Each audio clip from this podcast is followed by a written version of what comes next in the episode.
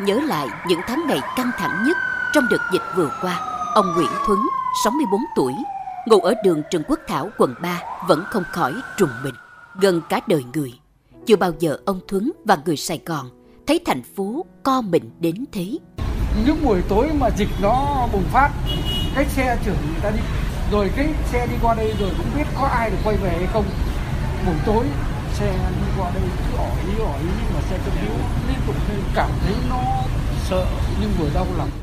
Ngày 18 tháng 5 năm 2021, đợt dịch thứ tư bắt đầu khởi phát ở thành phố Hồ Chí Minh. Số ca nhiễm tăng lên theo cấp số nhân, từ 1.000 lên 2.000, rồi lên tới hơn 5.000 ca một ngày. Mặc dù đã giãn cách xã hội theo nhiều cấp độ khác nhau.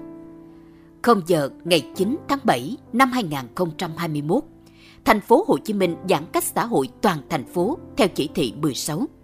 Nhưng dịch bệnh vẫn chưa có dấu hiệu thuyên giảm.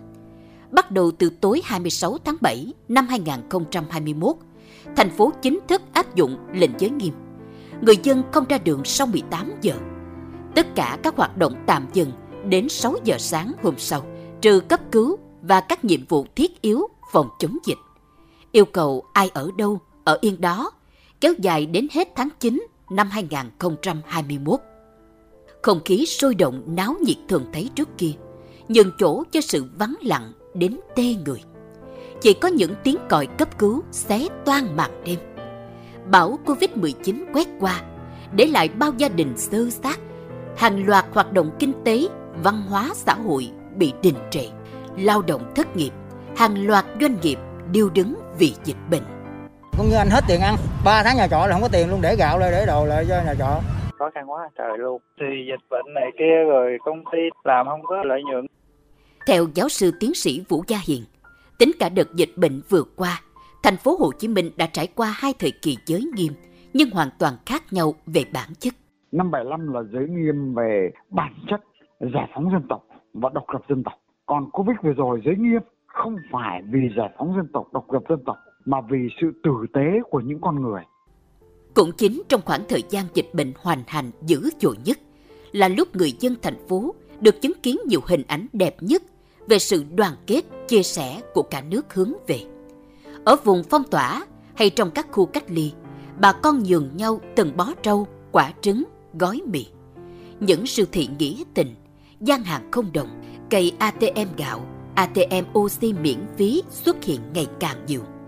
Cùng san sẻ, làm vơi đi sự khốc liệt của dịch bệnh, xoa dịu những nỗi đau. Phó Chủ tịch thành phố Hồ Chí Minh Võ Văn Hoang từng nói, dịch bệnh COVID-19 đợt thứ tư đã khiến thành phố gặp phải những khó khăn chưa từng có tiền lệ.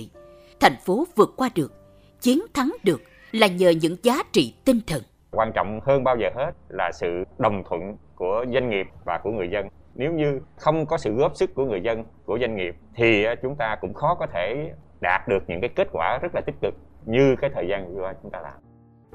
Gần 3 tháng này, nhiều hoạt động của thành phố đã bắt đầu trở lại bình thường mới. Thành phố dần khỏe lại, nụ cười đang dần nhen lên sau những lớp khẩu trang.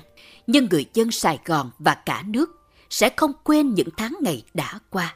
Nhớ đến cái vắng lặng trùng mình của những đêm giới nghiêm để biết quý hơn, nâng niu gìn giữ hơn một Sài Gòn nhộn nhịp, huyên náo và đầy sức sống.